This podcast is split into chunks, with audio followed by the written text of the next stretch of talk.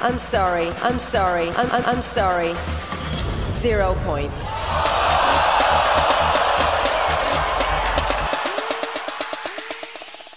And we're back, and welcome to I'm Sorry, Zero Points, Season 3, Episode 3. Hiya, Seamus. Hello, Adrian. How are you? I'm not doing so bad at all now. And yourself? I'm good. I'm exhausted from all the Eurovision action happening around Europe. I can't keep up with it. Can't keep up. Well, it, I, it's very hard to keep up with everything. It really, really is, you know? That's why we created a podcast. yes. oh, yeah, that was one of the main reasons we did this. yeah, but I am excited and a little nervous about why, this week's show. why are you nervous? We have our first guest of the season on. We do. We do. From now Yes. until May, we'll be joined by different guests, some famous guests, some Eurovision stars, and some Eurovision super fans. And this week, we do have our first Eurovision super fan. Oh yeah, and when we say super, we mean super. I actually am a little intimidated this one.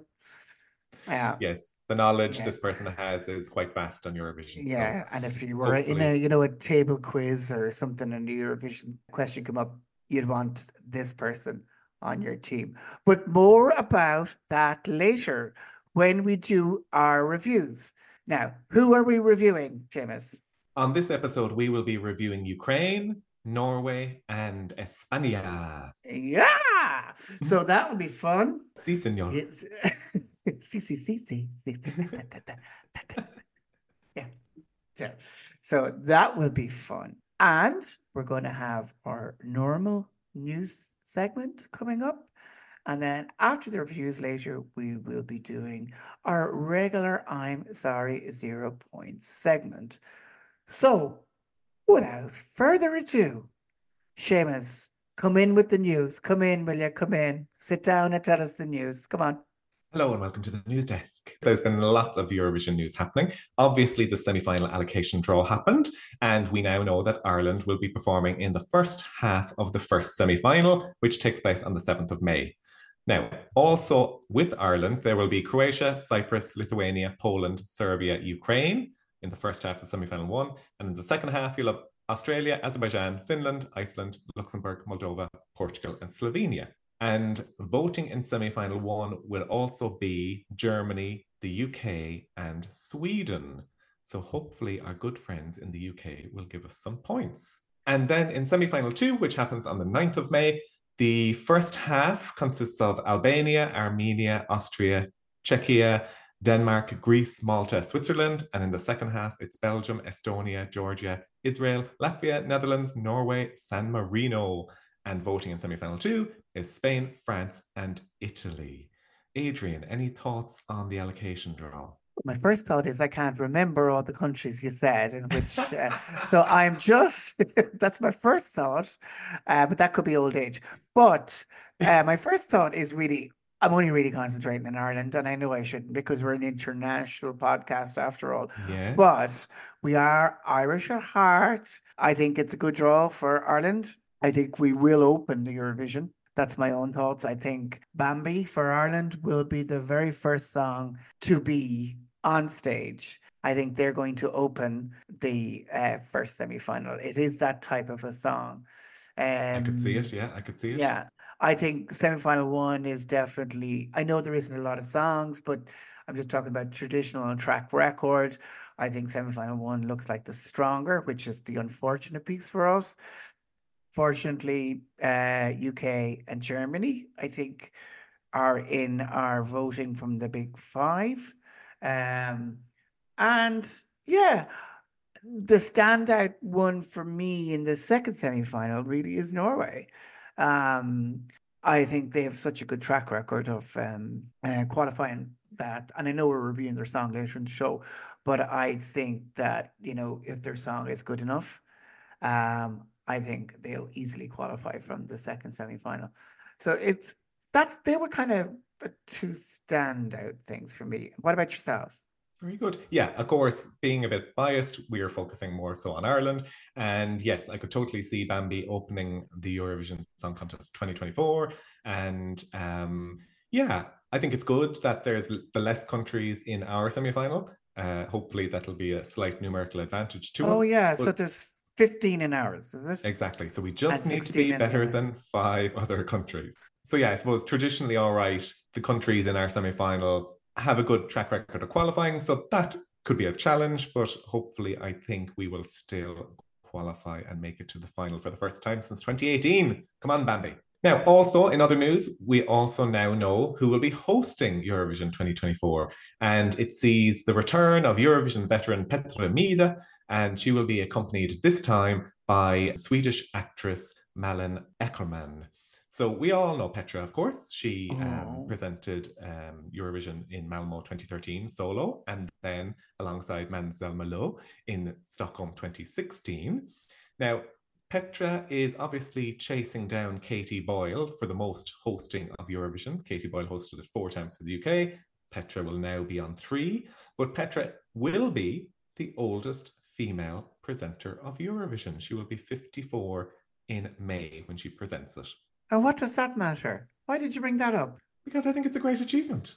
Oh, okay. Nice Do you save. not? Yeah. I think I think that's a brilliant thing to to have on your CV.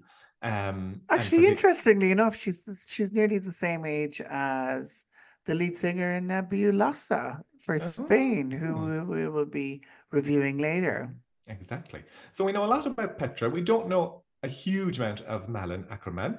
Obviously, she is an actress and she's starred in a lot of kind of TVs and movies. People might remember her from such shows as The Heartbreak Kid, 27 Dresses, Watchmen, The Proposal, Couples Retreat, Trophy Wife, Rampage, to name but a few.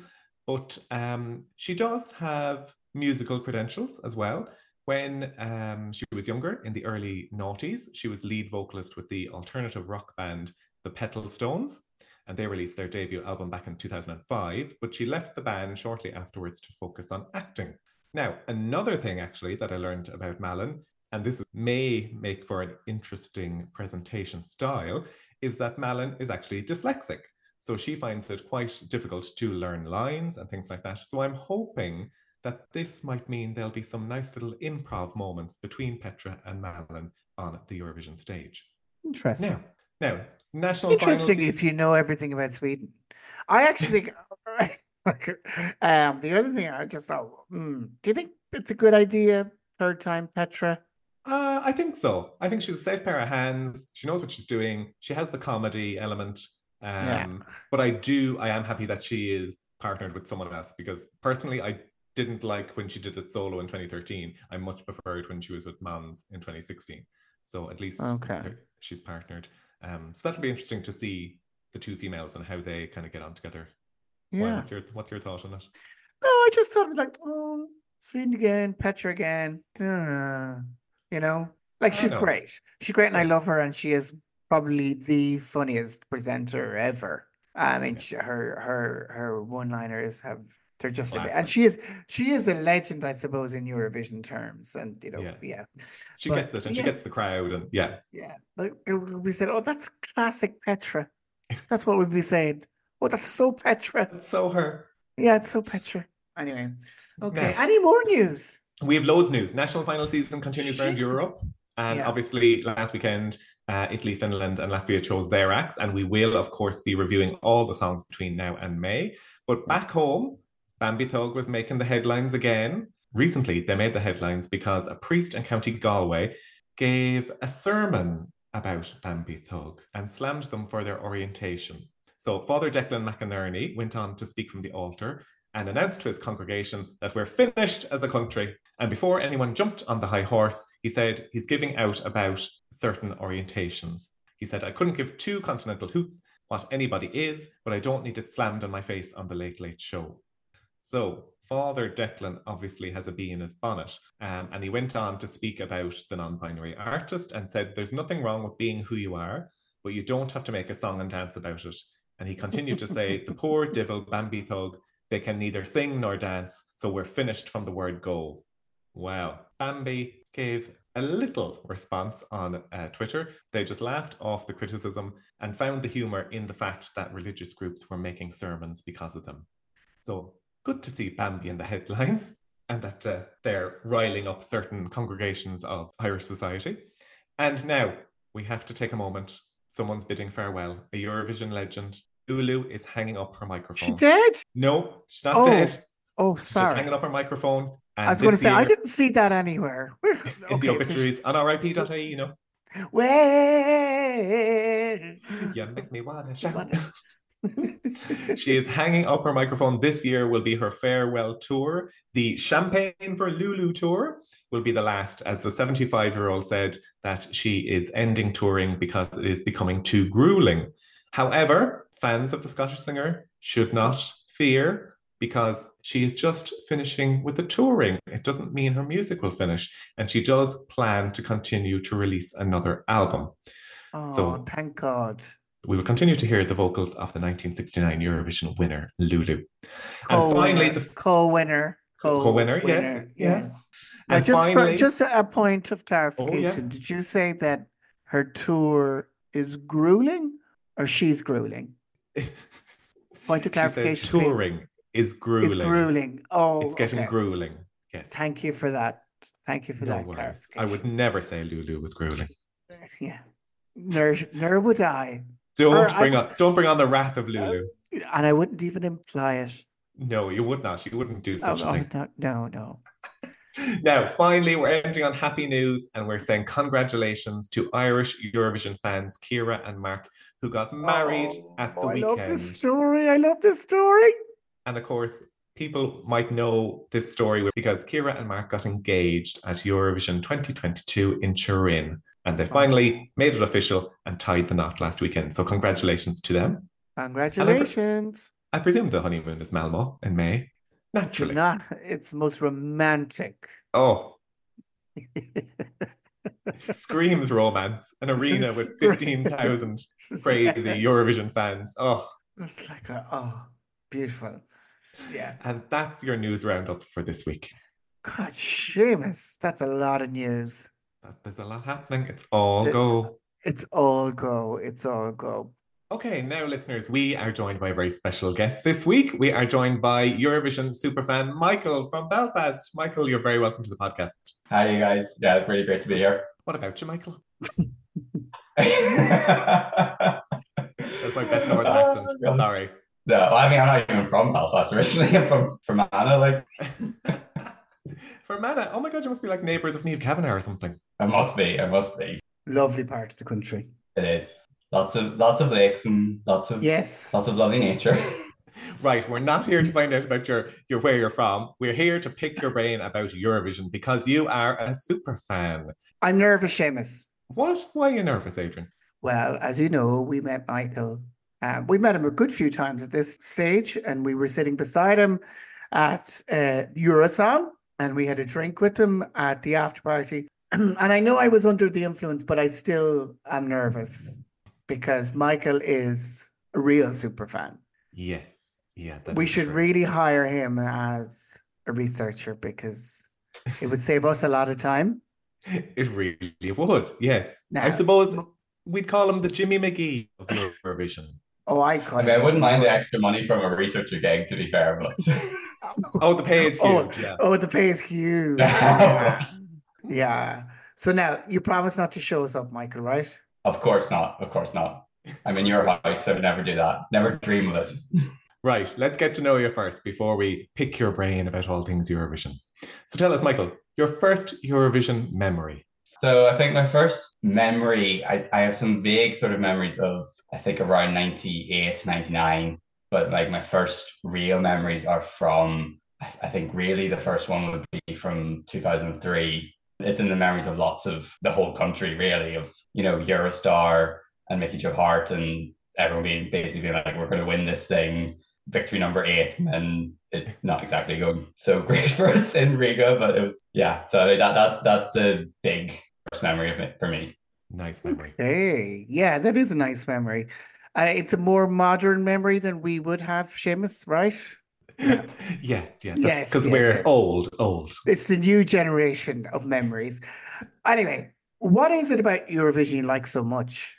I think I think it's just uh, you know, it's it's kind of the I mean, the, you know, you hear it being called the gay Olympics essentially, but um, it's that kind of campy fun and it's just all the performances, all the music. I mean, I, I love music anyway, So it's like, you know, every year you get a, a new batch of like 40 different songs and you get to know different artists every year. And there's a whole new whole new group of people that you can start to follow and to and to you know get to see their careers and all that sort of stuff unfold which is really exciting. But also i think similar to a lot of eurovision fans as well i think uh, it's the countries competing aspect of it as well which does excite me. And and i think the great thing about eurovision unlike a lot of sports and stuff like that is it's there's no there's none of that kind of confrontational energy there's none of that you know, it, it, yes, it's a competition, but we're kind of all rooting for each other at the same time, which is really amazing. You don't get that really in any other kind of event at all. It's all love, love, peace, peace. Exactly. Exactly. now, let's find your musical taste. Give us your favorite Irish entry. There's too many, honestly. I'm a, I'm a big Niamh Kavanagh fan. So I, I think it, yeah, definitely in your eyes is is always it's it's top tier for Irish entries, definitely. Excellent, great choice. Friend of the show, as I'm sure you know. Uh, yes. Yes. Great, a great and... interview, absolutely. she wouldn't shut up. We loved her. yeah, we did love her. I know it's very hard to choose, but like your favorite Eurovision song in general, do you have one? Yeah, Sophie's choice, absolutely. Um, I I think it's it changes every day, every time I wake up, basically there's a different song going through my head. I think, but I, the the one I always kind of go back to, especially for like karaoke and stuff like that, or the one that always just kind of pops up in my head more than often is Fuego by Eleni Foureira. I can you Hashtag do the Rob, moves? can you do the moves? Give me maybe a couple drinks and we'll see. But oh yeah, sure. We all we all think we're her when we have a few drinks and it's exactly her or Loreen. Get the choreography going. Yeah. oh god. Now, so you've been to Eurovision. When was your first yes. experience of the song contest? Yeah, so first live experience was in Turin. So it was only two years ago. Um, I think it was one of those kind of post slash during COVID pandemic kind of things of like, okay, I've kind of put this off enough. It's like, okay, now is the time to actually go and do the thing in real life. And yeah, so and then I, you know, I did Turin, I did Liverpool, and you know, I think Liverpool was just absolutely mind blowing. So I'm like super excited to be going to Malmo. Was it everything you expected, Michael? Yeah, I think I think with Turin it was a bit different because of all the COVID stuff, and especially in Italy, it was it was you know they were very much a lot stricter, I think, than it was here in Ireland. Um, but and you know, I think I think you know, second time around in Liverpool, that definitely was like the as peak experience for me. So I think Liverpool was just top tier, ready for Eurovision, and I the best week of of my life, really. Ah, nice. And I do agree. Liverpool did a great job, and there was something special about it. They did a great, great job. So, what are you thinking? I know we're going to review some songs, but before we do that, what are you thinking of this year's Eurovision so far? There's a mixed bag. I mean, I know we had a couple songs that were released at the weekend. Some, I think, you know, I think there's a few. There were a few in there. I think that didn't win. I think almost, you know, ones that got away, which I think would have done really well in Malmo. So it's a, a bit. I'm a bit sad that we lost them, but overall this year, it's it is. Yeah, it's an interesting one. I think there's a few gems already. Um, and, and I think, especially for Ireland, I think it's a it's a very exciting time with Bambi. You know, I really think they're going to knock it out of the park. I think we're onto something special. I agree. Anyway, I don't know whether Seamus does, but I. Oh, please God, yeah. well, we're definitely qualifying anyway, and that's that's, that's just great for that even. So now it's time to review a few of the songs. In this episode, we are going to review Ukraine, Norway, and Spain. So, Adrian, you're going to kick it off with the Ukraine. Yes, I am. Thanks, Seamus, and welcome again, Michael. Now to this very important. Like people are on tenterhooks waiting for our reviews. That's how seriously people take our musical prowess. Um, and if you believe that, you believe anything. you believe anything, right? okay. so on to Ukraine. So this year's artist for Ukraine is Alyona, Alyona, and Jerry Heil. And their song is Teresa and Maria. So Alyona and whose real name is Alyona Savranenko, and Jerry Heil, whose real name is Yana Shuramaeva, won Ukraine's national selection show Vidbir with their song Teresa Maria. Um, and they wrote the song themselves. The duo topped the public vote and narrowly beat uh, Ziffer who won the overall jury vote, and returning Eurovision Song Contest participant MELOVIN, who we have mentioned here before, and he came third. But there was drama. It wouldn't be Vidbir without the drama. So, due to technical issues with the voting app, the public uh, voting finished 22 hours after it was supposed to. So, mm-hmm. about the artist, Alyona Alyona, who is the rapper in the song, used to work as a nursery teacher before her music video Rai Guy, it's called Fishes, went viral on, in 2018. And if you do get a chance, look it up because it is, you understand why it went viral. One year later, her album Pushka was awarded as the best album of the year in Ukraine. And she's been widely praised for her rap, even making the Forbes 30 under 30. She has already worked with other Eurovision artists, Jamala and Kalush Orchestra. And then Jerry Heil has twice before tried to win Vidbir her songs Vegan in 2020 and When God Shut the Door in 2023. Both times, I think she finished third. You know, I just was looking at her, especially the song Vegan. Will you hear these for lyrics? Easy breezy, lemon squeezy, holy moly, guacamole. So you're in for a treat. The duo have also released a song, interestingly enough, with Lithuanian Eurovision artist Monika Liu, who represented Lithuania in 2022. So, about the song, it's inspired by the Roman Catholic saint Mother Teresa and the Virgin Mary. Um, and according to the duo, the song is a song that attempts to inspire hope by using the figures of Roman Catholic saint Mother Teresa and the Virgin Mary. Although the duo have admitted that the song doesn't revolve around the two figures, instead, wanting to use them for symbolism of charity, love, and unification.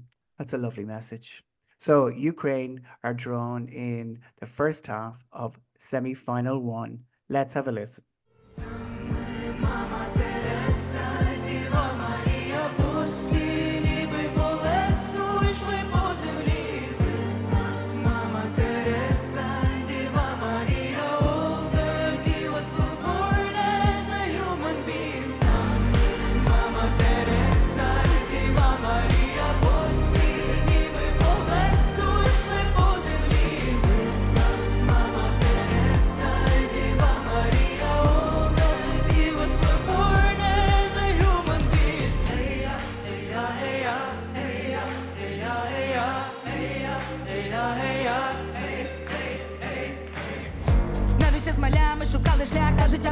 Ніби для тих, хто падає на своїх плечах, ще мале дівча, несе зволюча, не бачає, що то падає.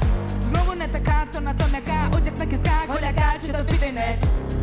дитя, що твоє життя, та роки ж летять, і затям, скоро вже кінець.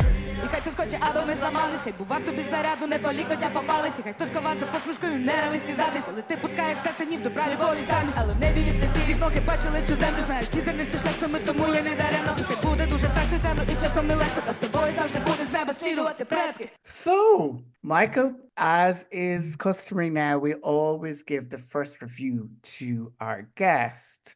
So, Michael, what did you think of Ukraine's song? It's kind of that mix of it's sort of the love child of Kalush and Jamala a little bit, I think.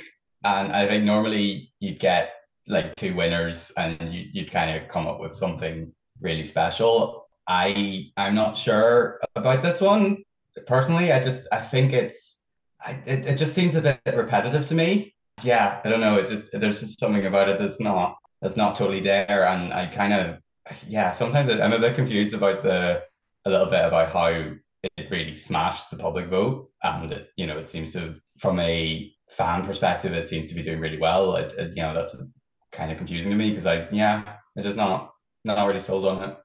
Like I said, I just think it's a wee bit repetitive. It's a wee bit kind of almost done before a little bit, especially from Ukraine. Mm. So yeah, I'm not, I'm yeah, I'm not too sure. I'm just going to bring you back there on one point. Do you think there's a conspiracy going on? Tell us more. Like, I, I, I don't know. I don't think there's. I don't think there's a conspiracy. I'm not. I'm not. I'm not. I'm not MELOVIN. I'm not. Uh, Oh. or Skylar or anyone else that was in the Ukraine selection. I yeah, some sometimes you know some there sometimes there is just like something in the zeitgeist, especially you know within the country, and everyone votes a certain way. And, and it was it was surprising like how heavily the public vote went for Alyona Alyona and Jerry Heil. Uh, I think they got nearly as many points as the other ten combined, but you know sometimes that sometimes that does happen. Like you know people people rally around a specific song. Um, So that's a like I said, diplomatic I way. That's a diplomatic way of saying yes. There is something fishy going on. We'll have to get Thank you for that, on Michael. Yeah. that that'll be crucified by is Volodymyr Zelensky going to be in my DMs? I don't know. Seamus, what did you think? Um, what did I think? Um, I actually really liked this. And from the very start of the song, I was kind of drawn in very much by Jerry's kind of haunting vocal. Um, it, it really kind of grabbed me, um, and I wanted to hear more. Um, and then I thought I wouldn't like the rap bit, but actually, I think it works quite nicely. And I think their voices together work quite well together. Now, I do think they need to work on the stage presence, though. That was where I think things kind of fell down a little bit for me. Um, but you know, they've plenty of time to to organize that and to to do that between now and May. Um, I I like Michael got that kind of Jamala Kalush Orchestra vibe, or even Go_A a bit of that vibe as well. So it, it does feel like there's a marrying of previous Ukrainian acts kind of coming together with this song, but that's a good thing. Um, and the song kind of has a spiritual vibe as well. Um, and I don't know if that because you know the whole Mother Teresa, Virgin Mary thing. I don't know, but it kind of has a bit of a spiritual vibe to it, which works well. Um, yeah, I like this actually. I would like to see backing singers with them to give kind of like a, a choir kind of feel, maybe. But I like this, and yeah, I think this will be top ten in Eurovision. What did you Interesting. Well, what I think is I should stop going third because you've taken all my points. I'm not going. Sh- I've nothing really new to say. Well, look, I agree with both of you. Like, if you're making a Ukrainian Eurovision entry kind of recipe, y- there's a mix of Jamala in there. There's Kalush Orchestra. There's Go_A, and actually, what I also noticed was the graphic at the back of the stage with the hand. I think is the same graphic as Tvorchi had actually at the Eurovision. So I don't know whether you're just like saving a bit of money there or what the situation is. You, you see the hand. Yeah, sustainability. the green economy. Um, yeah, so look, to me, this is the type of thing I would normally like, but for some reason I don't really like this. And I'm not sure why. I'm not convinced by it at all. I'm not convinced by the two of them if you look back at Jerry Heil's back catalogue of two songs that she tried to win before, I don't know whether she's the best vocalist. I think I know you said you think her vocals are haunting. Banshee. but uh, know. to be to be like haunting and screeching, there's not much of a difference. So I just Oh, uh, yeah. I think no, but I think if you actually and I did trans, you know, I did look up things about the song because I wasn't convinced about using those references of Mother Teresa and uh Holy Mary. Um I and I if you translate the lyrics, the lyrics are not very good at all. Like what you're doing here is you're mixing a, a Christian vegan with a fishy rapper, and I'm not quite sure that that works, to be honest. it's not a recipe Uh, for success, is it? I look what you see. Well, it's Christian, Ukra- Christian and fish. That that's a that's a combination, I guess. I don't know. It is. It is. It is a well uh, known combination. But look, I'm just not convinced by this. But because, and they do need to present it differently, but it doesn't really matter what Ukraine send, and there's nothing got to do with like sympathy or you know, you know, we're we're united by them. It's been. I mean, they're the most successful Eurovision country, um, and I don't think that's going to change because. But I just think this is, you know, they can send anything. They'll get votes from everywhere. Um, I think it'll pro- this will probably be more of a jury song than a public vote song. Um, but you know, overall uninspiring. right now, I think it's so uninspiring. I might change, you know, the way they come up with some great staging for the Ukrainian songs, and I'll probably think it's great when I'm in the stadium and go, oh, that's brilliant. You're right, Seamus. That's when I'll turn to you with through gritted teeth and go, you were right, Seamus. But for now, or you'd be like, I always loved it. I always loved it. but for now, I'm not loving it. Sorry, Ukraine. I mean, yeah, I, I, I agree. It's, it's one of those things where I'm prepared to be blown away once it gets to Malmö. If they and you know Ukraine always know how to they bring it to the Eurovision every single time, and you know you look at you look at what they're doing in their national finals, and of course they're limited by you know everything going on. So of course it's going to be a bit more low key, I guess, from a national final perspective. So, but yeah, like yeah, no, they're they're going to do well anyway. Um, but yeah, right right now I just I'm not I'm in the same boat as you, Adrian. And just it's Yeah, they'll not- I'm not sold probably they'll probably resurrect Mother Teresa and the Holy Mary will probably fall from the sky and twelve yeah, points from it'll be a win. Albania then. yeah, and it'll be yeah, exactly twelve points. yeah, Look, exactly. If they can hold their national final in an underground train station, they can do anything. Fair play to Yes, Ukraine. Exactly. Exactly. Of course. Exactly. It puts Right. it puts RTE to shame most years. Yes. Every Exactly. year, not most years, every year. I mean, th- this Okay. year was better. It was a much much Yeah. improved this year, but even, It even was. still. It was. Right, Seamus, where are we off to next? We are jetting off to Norway next, and it is Gåte will represent Norway at this year's Eurovision after they won the final of Melodi Grand Prix in Norway. They beat off stiff competition from Eurovision alumni Keiino and Margaret Berger. Now, Gåte were formed How in 2000. stiff? How stiff was the competition? Very stiff. I was going to say, what what what's this beating off you're talking about? Blue pill kind of stiffness. Oh, Michael, you're Anyway. copy, you're put, you're copying on to this smut on this show. Now, Gåte were formed in 2000, and their current members are lead vocalist Gunnhild, Magnus on guitar, Jan on drums, Mats on bass, and John on the Nightclar or hurdy-gurdy. Nyckelharpa. That's it. Or hurdy-gurdy. That's actually an instrument. I didn't even know until I researched it. Anyway, their music is Norwegian folk mixed with metal and electronic. Um, many of their songs are kind of rearranged Norwegian folk songs and poems. They released their debut EP in 2000 and their debut album in 2002.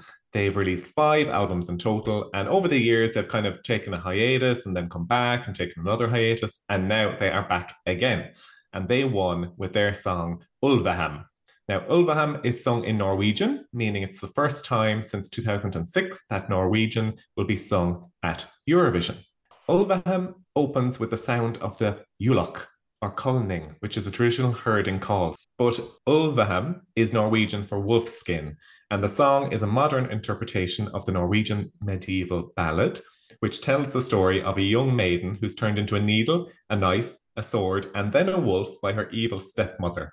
But to end the curse, the wolf kills the stepmother and drinks her blood, which contains the blood of the unborn half brother. Interesting. Let's have a listen.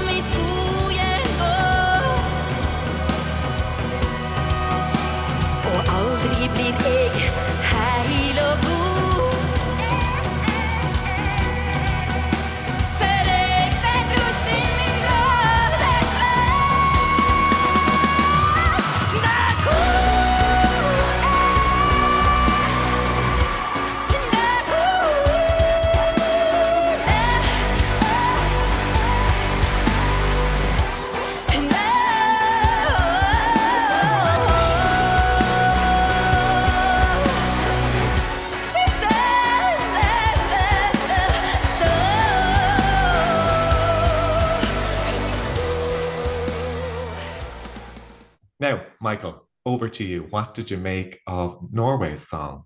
Yeah, I, I think the first time I heard it, I was I liked it. Like you know, in the studio, I, I really liked it. Um, wasn't sure how it was gonna go, but then I when I saw it at Melodi Grand Prix, I was blown away. Like honestly, it was like the staging was just amazing. Even even from like the semi final, which you know elevated so much at the at the national final in Toronto time.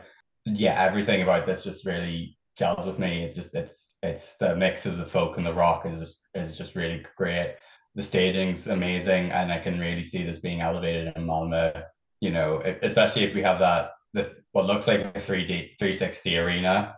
You know, if you know with the right camera angles and the right you know staging, I think it could really, really you know spark on camera, and I think it'd be it could do really really well. And yeah, so I think this is like a shoe in possibly to win the the semi final, and I actually think it's it's it's got a really good chance of winning it, winning the whole thing. Ooh. Mm. High praise indeed. Adrian, what did you yeah. make of it? I agree with everything that's just been said there. I really love this. I think it was so well presented on stage.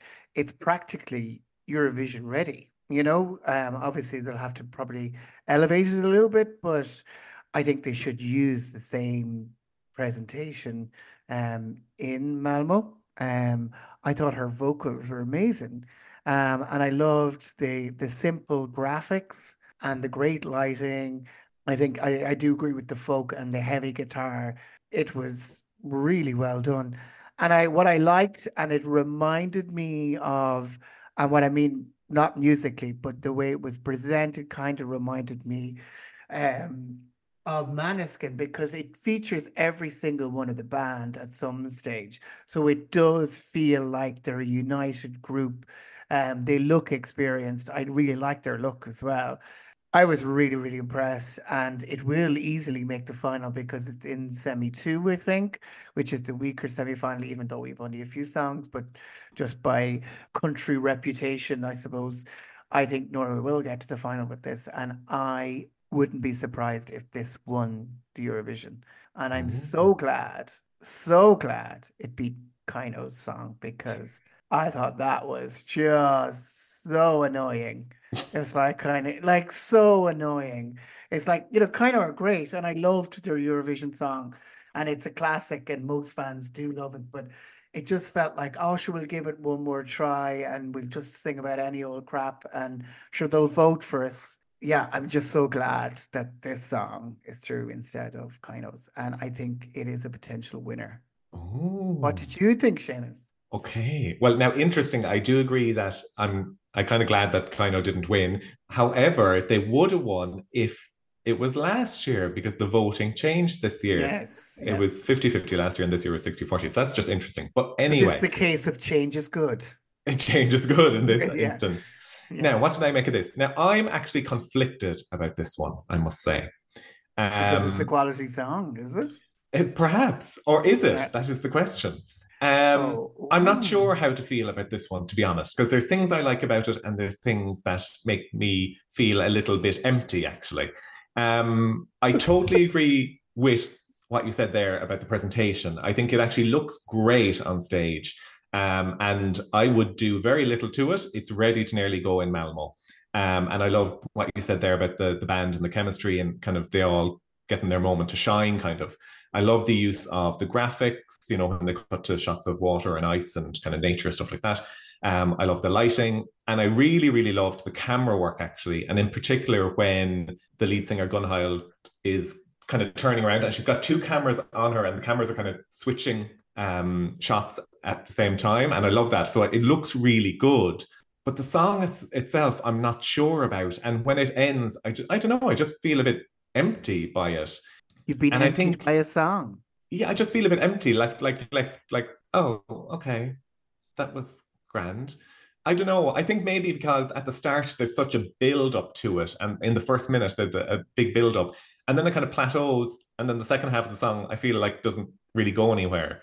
I love the rockier bits, I must say. I, I really like the rockier parts of the song. Um, and it actually reminded me of it feels like it's a mashup from 2010. I don't know if you remember Slovakia in 2010. Horehronie was the song, and Manga from Turkey in 2010. I felt yeah, like it was the yeah. two of them. Oh, if they yeah, married and had a child, so it has that kind of forest folky pop meets kind of rock manga.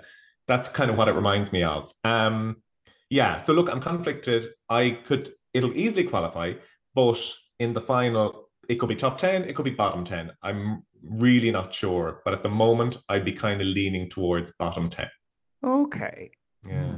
I think your problem is you get dazzled by the presentation. Have you listened to it without looking at the the actual presentation? Like Yeah, listen to the song. I yeah, Her it's, it's the vocals are presentation I prefer. Yeah, yeah. I'm not Mm. gone on her, to be honest. Oh, Like Norway has a jury problem. Like they they do have a problem with getting jury points. I mean, I this one could go either way with the jury. I think I think it could do really well with the jury, but yeah, you're right. It, it, it is it's it's a tricky one to know. I'm not sure. That's why I'm conflicted. But anyway, that's me in Norway. Where are we off to next, Adrian? hola! We are off to Spain. So this year, the duo Nebulossa emerged victorious from the Benidorm Festival and will perform their hit Zorra at the Eurovision final because they're one of the top five, so they get straight direct to the final. So, who are Nebulossa? They are a duo from Alicante consisting of Maria Bass and Mark Dasousa. So, they were founded in 2018 and sing mainly electropop music. Now, they have tried to enter Eurovision before because it is Maria's dream to sing in the Eurovision. And they did try for San Marino in 2022, but they didn't even progress past the audition stage, which doesn't bode well. If you've heard me talking about Una Voce per San Marino, um, I think everybody gets a shot there. But anyway, Zorra was written by Mark and Maria, and its lyrics have stirred up some controversy dividing the nation of Spain. So you've got to concentrate here now, guys. So I want you to repeat after me Zorra. Zorra. Michael? Oh, very good. Zorro. Zorro. Thoro. now, I'll, I'll, in stop, I'll stop showing you off. I'm sorry. now, okay, so you see, Zorra, which is the name of the song, is the Spanish word for vixen, okay, but it's almost always used as an insult. So similar to the English word bitch or slut. So, you know, Seamus, so I might start calling you Zorra instead, okay? Clutch pearls. But yes. So that's why people are getting a little bit up in arms about it. And they're talking that there's a sexist double standard about the song as well. Because the masculine version, which is Zorro, means fox, and it kind of lacks the derogatory connotation of the feminine version. You call a man Zorro, he's a you know a sly rascal, and you call a woman Zorra, and she's a slag, really a puta. So Oh. you know what they're saying it is actually it's a it's more about female empowerment that's what uh, nebulossa are saying themselves so when we have a listen we can make up our own minds Voy a salir a la calle a gritar lo que siento a los cuatro vientos.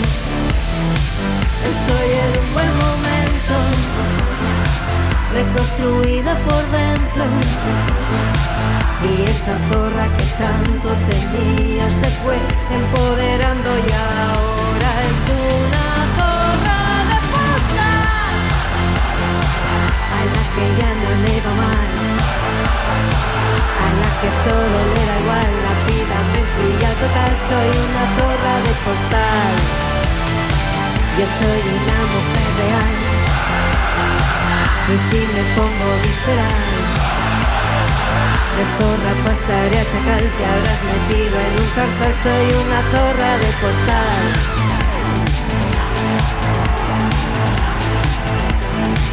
Estoy en un buen momento. Solo era cuestión de tiempo. Voy a salir a la calle a gritar lo que siento a los cuatro vientos. Estoy en un buen momento, reconstruida por dentro. Y esa zorra que tanto temía se fue empoderando y ahora es una zorra de postal. so michael what do you think of zorra Yeah, so I mean, I mean, this has got a lot of press, and I've read some of the stuff that's kind of come out in Spain about this, and you know, there's a lot of people. I well, I don't know if it's a lot, but there's some people who are calling this anti-woman almost, and I think it's actually the complete opposite.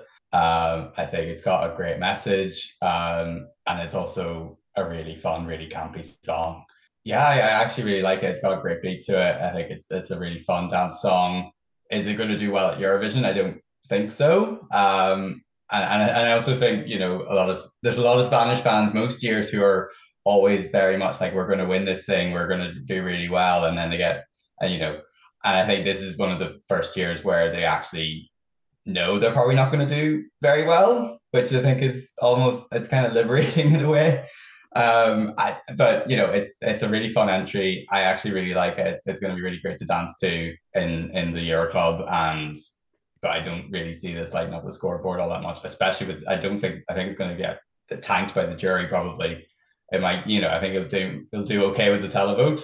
Um, but I, you know, I think I think the message is strong if you speak Spanish or if you're from Spain or probably from Latin American countries. So I mean, like I say, I can see I can see this doing really well with like the rest of the world vote.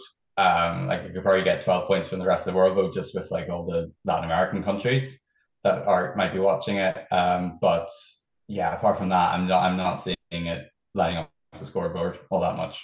But I still love it. It's on my repeat on Spotify. Okay, Seamus, what are your thoughts? Okay, wow, what do I say about this? Um, okay, so first of all, I have to just say, well done, Spain and Benidorm Fest for giving us a very interesting final. I mean, even just looking at the top four in Benidorm Fest, I felt like it was some kind of a crazy family reunion kind of thing because you had your man uh, Jorge who came fourth, and he was like this kind of hot, cheap, sexy male Chanel vibe. And then you had um, Angie, who was this like who came third, who was this like almost like the crazy cousin you want to go out drinking with on a bank holiday weekend. And then the guy who came second, Saint Pedro, is like Mr. Oh. Dreamy, the ideal man you want to marry. And then the winners, Nebulossa. And I'm like, oh my God, what can I say about them? Um, she, first of all, she is kind of like your crazy aunt who you would take to a gay bar on a Sunday night to play bingo with. And she'd end up scoring and you'd end up go- going home in a taxi alone. I love her vibe. Like, I just, are, you like, are you speaking from experience? I, no, no, no. Uh, but I really like her. I just love her vibe. She seems mad. Um, and look, the song is really fun, high camp, high energy great start to it, very 80s kind of sound and feel to it. Um, she's very likable, and I think she helps sell the song. I think. Um, I, I do feel like the song changes halfway through, though. Something happens for me in terms of the presentation, and I think it's it's from when the backing dancers kind of take off their clothes, and then it kind of something it just changes to this kind of weird burlesque cabaret show meets RuPaul lip sync for your life kind of thing. And I'm like, oh, well, where are we going now? And I, I kind of lose it a bit there. My interest you, kind of. Were you uh, empties again? Were you? I, I was. I was. I, no, I wasn't. Um, like I still like the song, but I just think the presentation kind of goes a bit weird at that point. But look, they've plenty of time to to work on that and change it if they want to. But yeah, I really enjoy it. I must say. But like Michael, I don't think this will do great at Eurovision. Um, but do I care? No. Am I going to enjoy it when I'm in the arena? Hell yeah.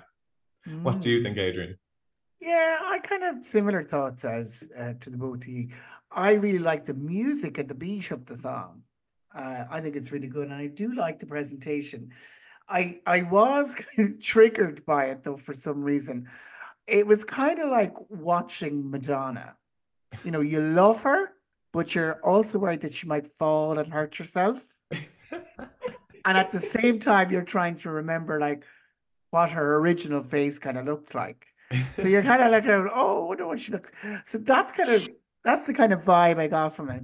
Um, yeah, I know saucer and milk for Mister Flynn. But come on, I mean, yeah. Anyway, yeah, it does get burlesque. Um, I'm not sure they should stick with the the same presentation though of the ass cheeks on display. But I suppose if Chanel could do it, why can't these cheeky chaps do it? I guess that's the way. I think the vocals are so suspect on this. Like yes. so like like yeah. oh okay. Um And I think this is going to suffer when it's not in a room full of Spanish homosexuals singing along to it. I mean, that's what like, when you watch it in Benidorm, you can hear the crowd singing, and they love it, and it does add to the song. And I think you know that you know that comes across when you're watching it. Um, so they better hope there's a lot of Spanish fans in the audience, or else people will just be like, "Oh, oh, okay." Like it's really cheap, and it's camp, but I also love it. I Mm. do love it, but I think it is going to bomb. Yeah. Um, I think it Yeah. probably will. But she's nearly like a legend already, kind of thing. Mm. You know, I, I think she will be with the fans. Um, and Yeah, that's and a she good thing. audience. Yeah. Yeah, and that's a good thing for them. You know, Mm. it's a really good thing for them. Um, so yeah, I know I might have been overly critical, but um, I still kind of love this. It's it's what Eurovision is all about, really. Yeah. Um, so yeah, love it, but I wouldn't be putting money on it. Like, I think it's a guilty pleasure. I yes, think like she's a- up there. She's yeah, she's up there with already with like Verka and Dustin the turkey. I think yes, after after Malmö is going to get like the clip of the performance is going to be on rotation in every probably every contest going forward because it is so outrageous, it is so camp, Yeah. it is so you know it's exactly yeah, like you say, Adrian, it's exactly this is what Eurovision is, and it's just so fun. Yeah. Um, it's I can see why it won. I think while I think Benidorm was entertaining, I thought the standard wasn't great. And it does feel like they're searching for the next Chanel. It's like, oh no, you've got to do something. You know, you can't do that every year. But anyway, look, I think we're going to have fun with this one. It's going to be in the final, so we're going to see it in the final. Yeah. And I think it is going to be fun. All right, lads, we are on to the final segment of the show, and it's our I'm sorry, the zero point segment. So, Michael, I'm sure you've heard us do this before. You can, it doesn't have to be anything negative, it doesn't have to be Eurovision related, but what's getting your zero points this week and why? So my zero points this week are unexpected diversions when coming up the motorway while driving solo. Yeah, I was at the Outing Festival this weekend uh, down in County Clare. If anyone's heard of it, it's an amazing queer arts collective festival that happens in outside of Ennis in County Clare. Um, there's a lot of drag performers. There's lots of you know lots of lots of different things going on, and loads of queer performances happening all weekend.